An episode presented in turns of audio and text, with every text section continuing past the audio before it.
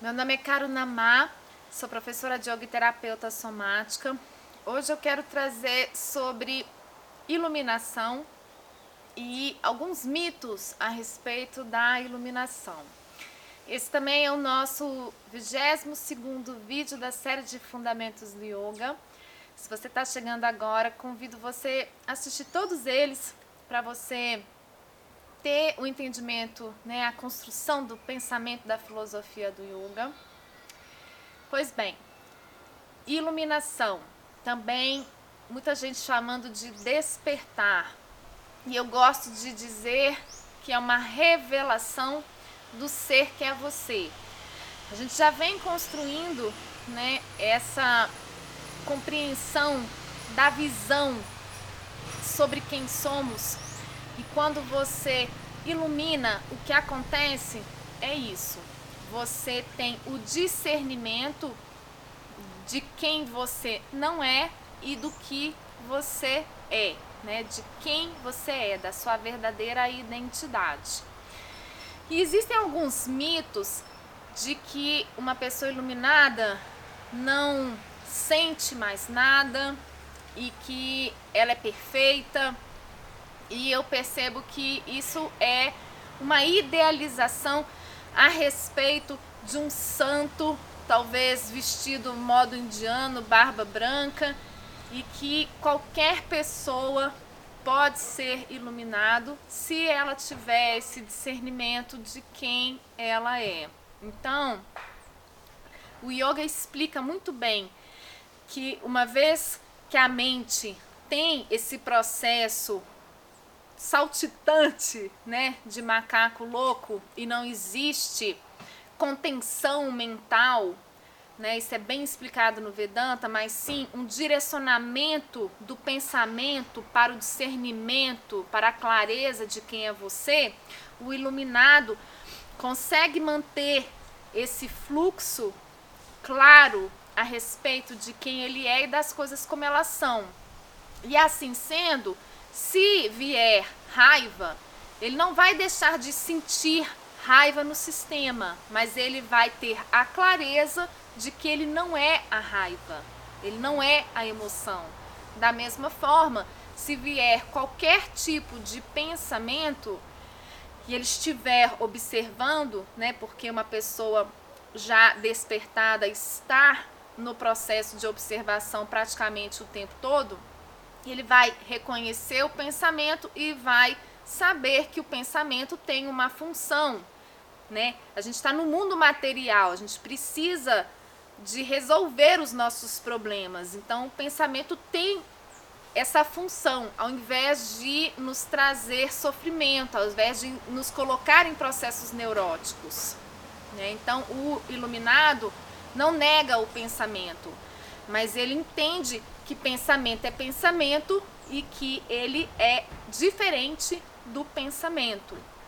E existe o mito de que uma pessoa iluminada não pode ter família, não pode ter um parceiro afetivo.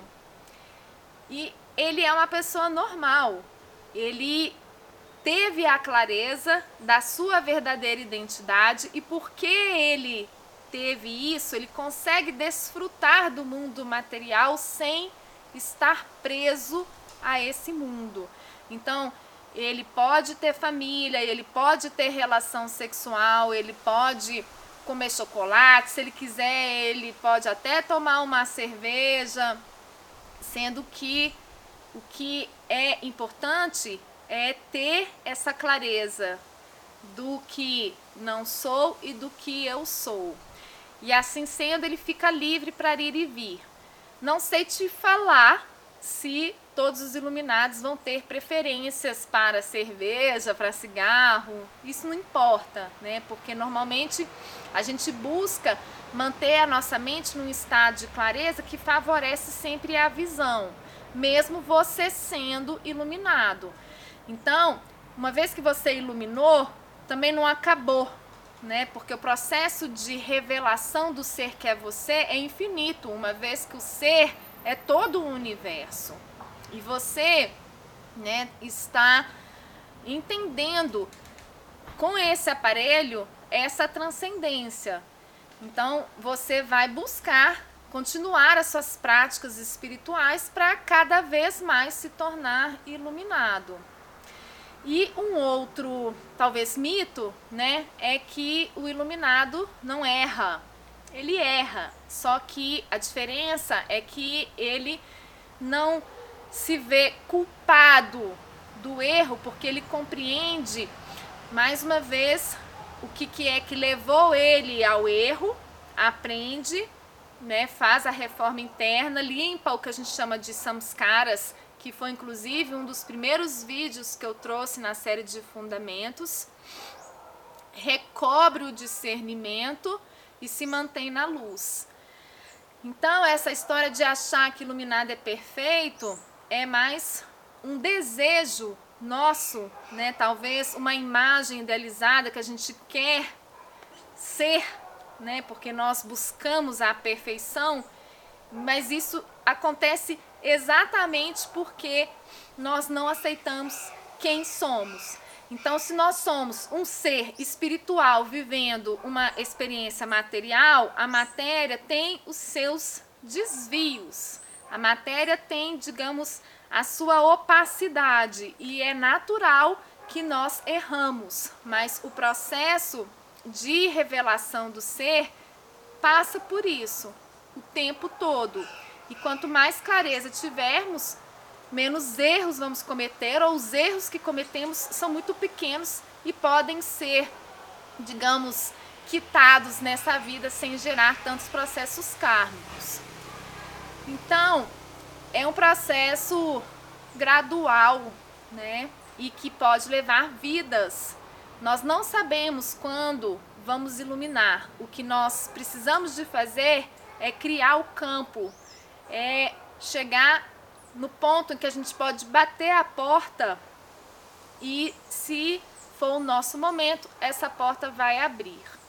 E nós vamos ser, digamos, agraciados né, pelo Espírito Santo, pela graça da presença, é, permanentemente, vamos colocar assim, ou constantemente seria a melhor palavra, dessa clareza das coisas como elas são, de quem é Brahman, de quem é o ser único, de quem é o Pai eterno, né, do que, que é a espiritualidade e dessa personalidade que compõe o veículo no qual estamos aqui para compreendermos né, esse ser que somos. Então, só para fechar, quando a gente compreende isso, a gente percebe que tudo nessa vida está a serviço da compreensão de quem somos. Né? O nosso corpo serve como um veículo e também como um aparelho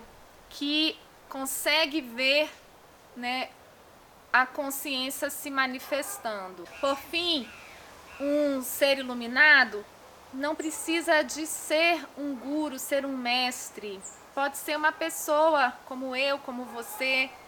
A função, digamos que o universo vai nos trazer, uma vez que a gente se ilumina, tem muito a ver com o nosso propósito de alma. E vamos estar a serviço do Dharma, né? vamos estar a serviço do propósito maior, do bem comum, e vamos poder clarear mais pessoas a respeito dessa verdadeira identidade que somos. Então, uma vez que esse é o objetivo último do yoga, né? Quando uma pessoa se ilumina, a gente fala que ela se realizou no yoga, né? Ela conseguiu é, absorver a essência do yoga.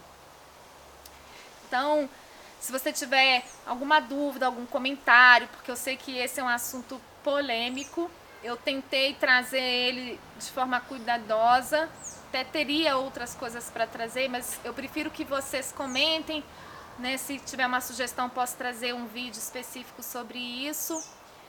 E nós fechamos aqui a série de fundamentos do yoga.